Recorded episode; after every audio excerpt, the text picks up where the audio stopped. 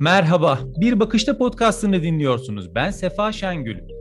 Marmara Denizi kıyılarını kaplayan ve halk arasında deniz salyası olarak da bilinen müsilaj denizlerde etkisini gittikçe artırıyor. Konuyla ilgili detayları biz de Anadolu Ajansı muhabiri Çiğdem Alyanak'tan alacağız. Çiğdem hoş geldin. Hoş buldum, merhabalar. Öte yandan bu konuyla ilgili de bir uzman hocamız var bizlerle birlikte bugün. Orta Doğu Teknik Üniversitesi Deniz Bilimleri Enstitüsü Müdürü Profesör Doktor Barış Salihoğlu bizlerle. Hocam sizler de hoş geldiniz yayınımıza. Hoş bulduk. Davetiniz için teşekkür ederim. Hocam müsaadenizle Çiğdem'le başlamak istiyorum. Çiğdem, öncelikle Marmara Denizi'nde oluşan bu müsilaj ne zaman fark edilir boyuta geldi ve söz konusu sorunu çözmek için şu anda hangi kurumlar tarafından nasıl çalışmalar yürütülüyor? Bizlere biraz bilgi verirsen çok seviniriz. Evet tabii memnuniyetle. Ee, aslında şu an çok e, güncel bu konu ama e, yeni değil Marmara Denizi'nde. Halk arasında e, deniz salyası olarak da bilinen müsilaj aslında 2007-2008 yıllarında Marmara Denizi'nde yoğun olarak görülmüştü. Müsilaj normal şartlar altında Kasım ayında başlayıp Nisan'a kadar süren ve sadece balıkçıların deniz içinde fark edebileceği kadar küçük boyutta oluyordu. 2008 yılından sonra bir süre etkinliğini kaybetse de 2010 yılında yine Marmara Denizi'nde varlığını gösterdi. Bilim insanları e, bu tarihlerde yaptıkları açıklamalarda denizdeki oksijen azalmasına dikkati çekmişti. Geçen yıl Şubat ayında da balıkçıların müsilaj nedeniyle mağduriyet yaşadıklarına ve e, çıktıkları avdan ağları boş bir şekilde döndüklerine dair e, haberler gündeme geldi.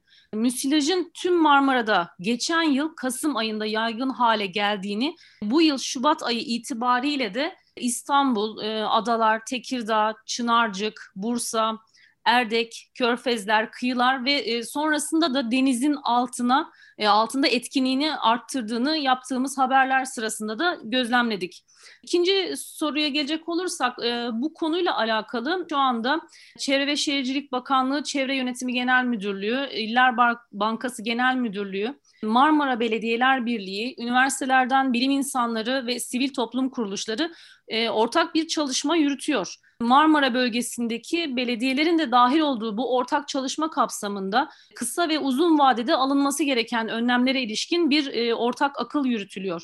E, bu çerçevede de Çevre ve Şehircilik Bakanlığı'nın öncülüğünde acil eylem planı hazırlanıyor. Çevre ve Şehircilik Bakanı Murat Kurum'un koordinasyonunda bakanların Marmara Denizi'ne kıyısı olan illerin belediye başkanlarının, milletvekillerinin ve yetkililerin de katılımıyla 6 Haziran pazar günü bu eylem planının detayları kamuoyuyla paylaşılacak. Son olarak bugün Çevre ve Şehircilik Bakanlığı ve e, Marmara Belediyeler Birliği'nin işbirliğiyle düzenlenen Marmara Denizi'nde müsilaj problemi ve çözüm önerileri başlıklı çalıştayda e, bu sorun ele alındı. Çalıştay'da Marmara Denizi'nin mevcut çevresel durumu ve bunun deniz ekosistemine etkileri, kentsel e, atık su yükü ve projeksiyonlar, e, su ürünleri ve turizm başta olmak üzere çevre yönetiminin sektörel etkileri, tarımsal kirlilik ve gemilerden kaynaklı kirlilik konuları ele alındı.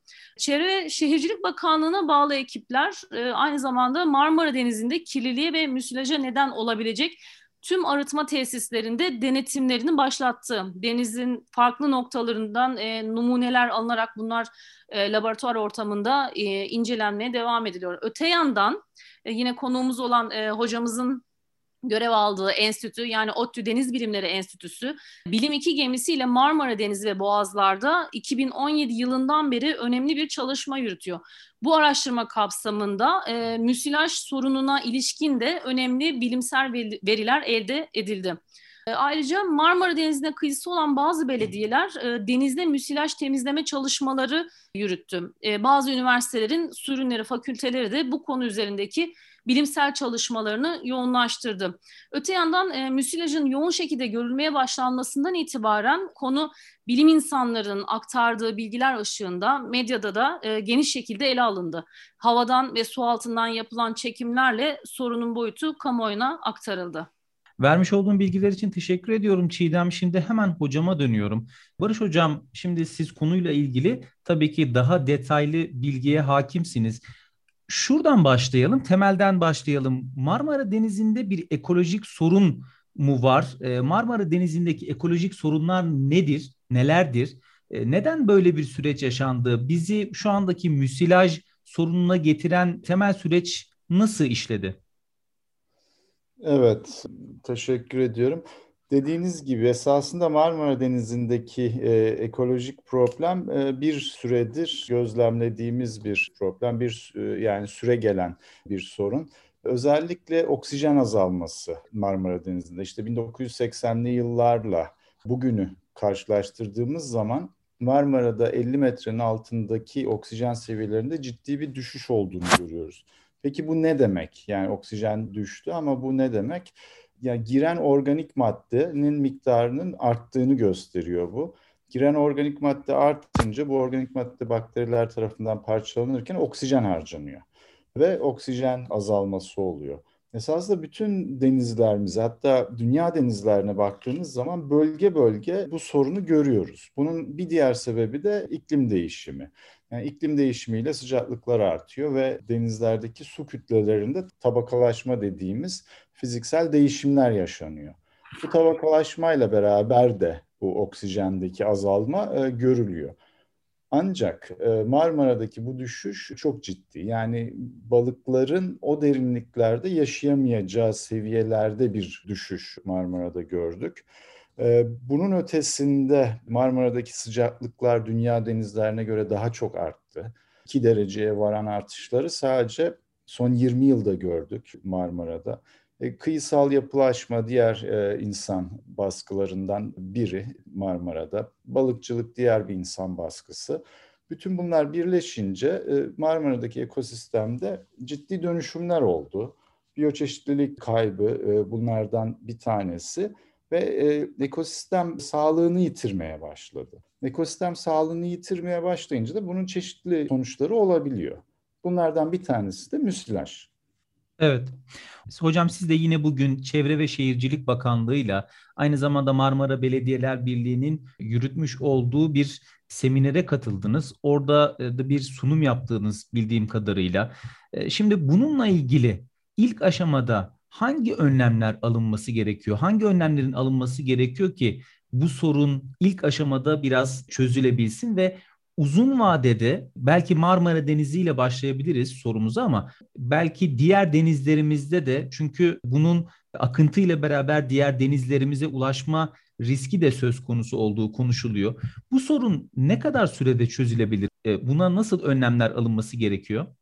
İşin esasında iki boyutu var. E, bir e, müsilaj boyutu, bir de demin bahsettiğim e, ekolojide değişimler. Şimdi müsilaj ne kadar sürede ortadan kaybolur, tekrar gelir mi, nasıl gelir?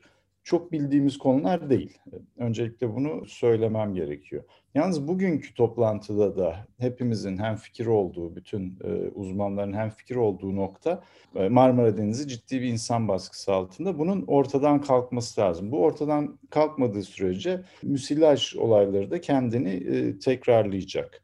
Şimdi burada şöyle bir yol izliyoruz. Birincisi bilimsel çalışmalar. Yani Marmara'yı doğru şekilde anlamak, Marmara ekolojisinin geldiği son durumu doğru şekilde anlamak ve daha sonra Marmara'nın bir modelini geliştiriyoruz. Bu modeli kullanarak da çeşitli tahminler, çeşitli senaryolar ortaya koyacağız. Bu senaryolarla hangi şartlar altında Marmara iyileşir? E, buna bakacağız. Bunun ilk sonuçlarını almaya başladık. E, şimdi Marmara'daki en büyük problemlerden biri Marmara'ya yapılan deşarjlar ve yayılı kaynaklar yani akarsulardan giren kirlilik. Bunun en az yüzde 40 azaltılması gerektiğini düşünüyoruz. Boğaza verilen e, deşarjların arıtılması gerektiğini düşünüyoruz. Bunları paylaştık ve bu konuda da bir zaten herkesin e, hem fikir olduğu sonucu ortaya çıktı. İlerleyen aşamalarda bunun daha da iyileştirilmesi lazım. Marmara'ya verilen bu atıkların daha da e, azaltılması lazım ve biyoçeşitliliği koruma yönünde de bazı adımların atılması lazım. Çünkü demin dediğim gibi müsilaj esasında buzdağının görünen yüzü ve gördüğümüz için bizi rahatsız etti. Halbuki Marmara Denizi'nde zaten oksijen seviyeleri 30 metrenin altında çok azalmıştı. Balıklar yüzeye hapsolmuştu. Onun altında nefes dahi e, alamıyorlar. Ama görmediğimiz için böyle bir farkındalık şimdiye kadar oluşmamıştı. E, müsilajı gördüğümüz için tabii şimdi herkes daha hassas. Bunlar ortadan kalkmadan e, müsilaj e, bir daha olmayacak demek çok zor ve e, ne kadar sürede işte iyileştirebiliriz? Hızla bu e, Marmara'ya giren kirliliği engellemeye başlarsak bunun 5-6 yıl e, alacağını e, şu anda modellerimiz gösteriyor. Marmara biliyorsunuz Marmara'ya Karadeniz'den de su girdisi var ve tabii Marmara'dan da Karadeniz'e geçiyor. Karadeniz'den bir miktar kirlilik geliyor ama bunun tersi de doğru. Marmara'dan da ciddi biçimde Karadeniz'e geçiyor. Tabii bu Karadeniz'i etkiler mi? Diğer taraftan Akdeniz'i etkiler mi? Zaten Akdeniz'de de Karadeniz'de de müsilaj olayları görülüyordu. Hatta Adriyatik Denizi'nde ilk defa bunlar raporlandı. Yani başka denizlerde de var müsilaj ama bu seviyede değil. Diğer denizlerde bu seviyede olur mu? Tabii ki kesin bir şey söylemek mümkün olmamakla beraber tahminimiz olmayacağı. Çünkü Marmara özel bir deniz, kapalı bir deniz. Yani boğazlar dışında bir çıkışı yok çok büyük bir insan baskısı altında olan bir deniz. Ee, çok büyük şehirler etrafını e, çevreliyor. Sadece evsel atıklar değil, endüstriyel atıkların da girdiği bir deniz. Diğer denizlerimizde Marmara'dakine benzer problemler var. Zaten Karadeniz doğası gereği oksijensiz bir deniz. Yani yüzde doksanında oksijen Karadeniz'in e, zaten yok. Alınan önlemlerle Karadeniz'deki kirlilik azaltılmış durumda ama başka baskılar var. İşte iklimin baskısı var, e, balıkçılığın baskısı var, istilacı türler dediğimiz deniz anası türleri e, istila etmişti Karadeniz ekosistemini e, değiştirdiler. Farklı endüstri sektörlerinin baskısı var, ulaşım sektörünün baskısı var. Akdeniz'e geldiğimiz zaman Akdeniz'de yani oksijenle ilgili durum çok daha iyi. Akdeniz oksijenli bir deniz. E, ama e, diğer taraftan örneğin üretim olarak işte balık stokları olarak çok düşük. Akdeniz'de farklı e, baskılar altında. Yine Doğu Akdeniz özellikle iklimden çok etkileniyor. Kıyıdaki yapılaşmalardan çok etkileniyor. Girdiler oradaki kıyıları da etkiliyor. Özellikle Doğu Akdeniz'i çok etkiliyor. Bu denizler evet dediğiniz gibi birbirine bağlı, birbirinde olanları tetikleyebiliyor silaj e, oralara yayılır mı yayılmaz mı bunun e, kesin bir cevabı henüz yok. Söylemek çok kolay değil ama e, Marmara'daki kirliliğin diğer denizleri etkilediğini zaten görüyoruz yaptığımız araştırmalarda.